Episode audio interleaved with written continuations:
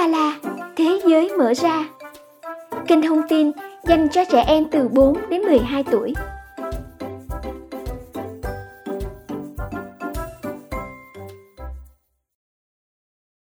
Chào mừng các bạn đến với chương trình Úm ba la thế giới mở ra. Tuần này, thế theo yêu cầu của bạn Duy Khôi 6 tuổi, chúng mình hãy cùng làm một chuyến du lịch ra biển để gặp gỡ bạn sứa và cùng tìm hiểu xem bạn ấy có gì đặc biệt nha. One, two, three. Let's go!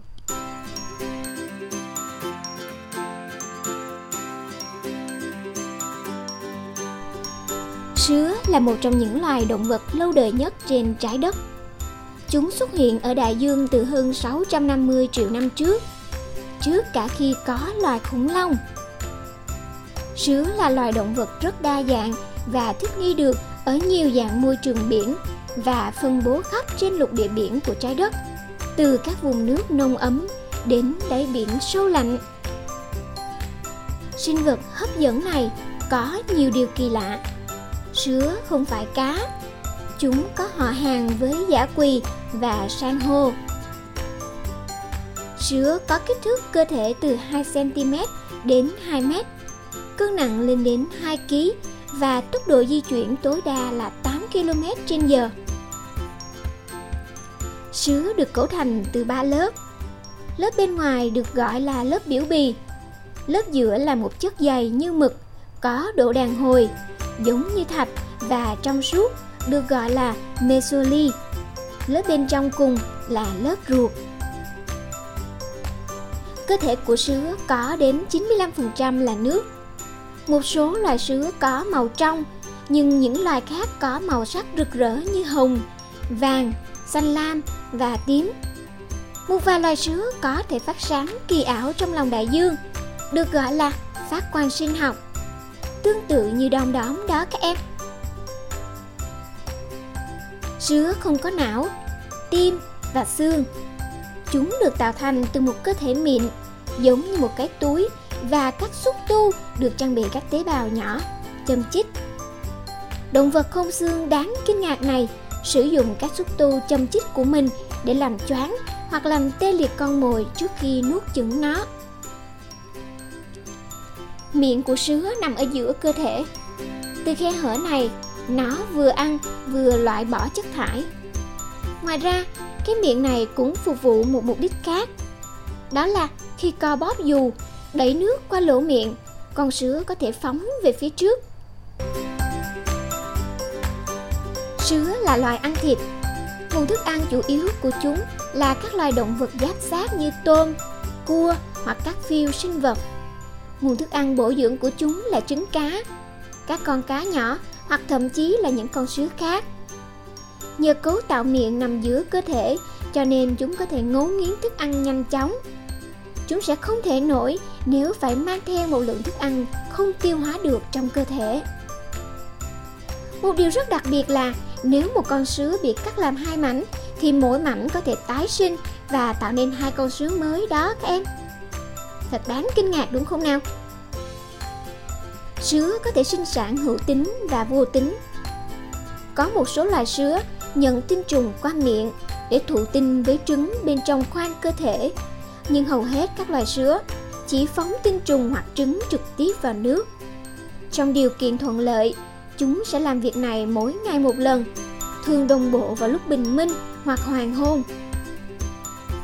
Ở giai đoạn sứa trưởng thành hay còn gọi là medusa, chúng có thể sinh sản hữu tính bằng cách phóng tinh trùng và trứng vào nước, tạo thành một ấu trùng được gọi là planula. Trong giai đoạn này, planula bám vào đáy của một tảng đá nhẵn hoặc cấu trúc khác và phát triển thành một giai đoạn khác của vòng đời sứa được gọi là polyp, giống như một con hải quỳ thu nhỏ. Sau đó, các polyp có thể sinh sản vô tính bằng cách nảy chồi ra những con sứa nhỏ có chiều ngang từ 1 đến 2 mm. Chúng ăn sinh vật phù du và dần dần sẽ phát triển thành sứa trưởng thành có kích thước đầy đủ. Các em biết không, có 2.000 loại sứa khác nhau. 70 trong số đó có thể gây tổn thương cho con người. Mỗi năm trên thế giới có khoảng 150 triệu người bị sứa tấn công.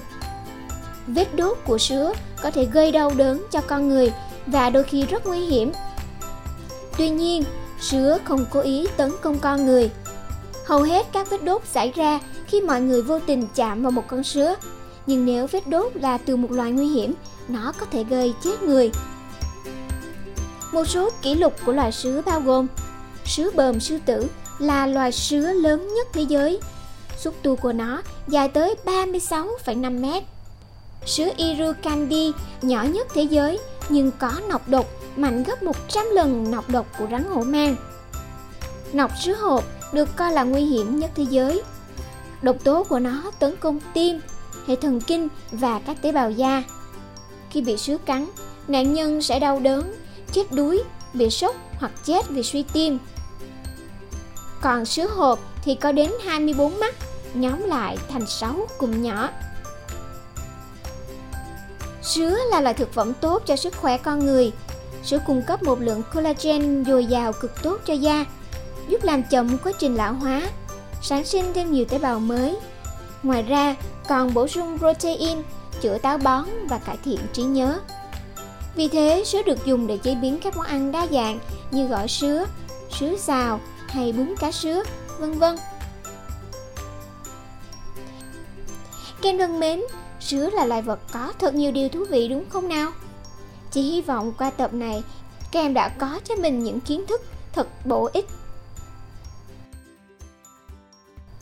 Tập hôm nay của Úng Ba La Thế Giới Mở Ra đến đây là hết rồi.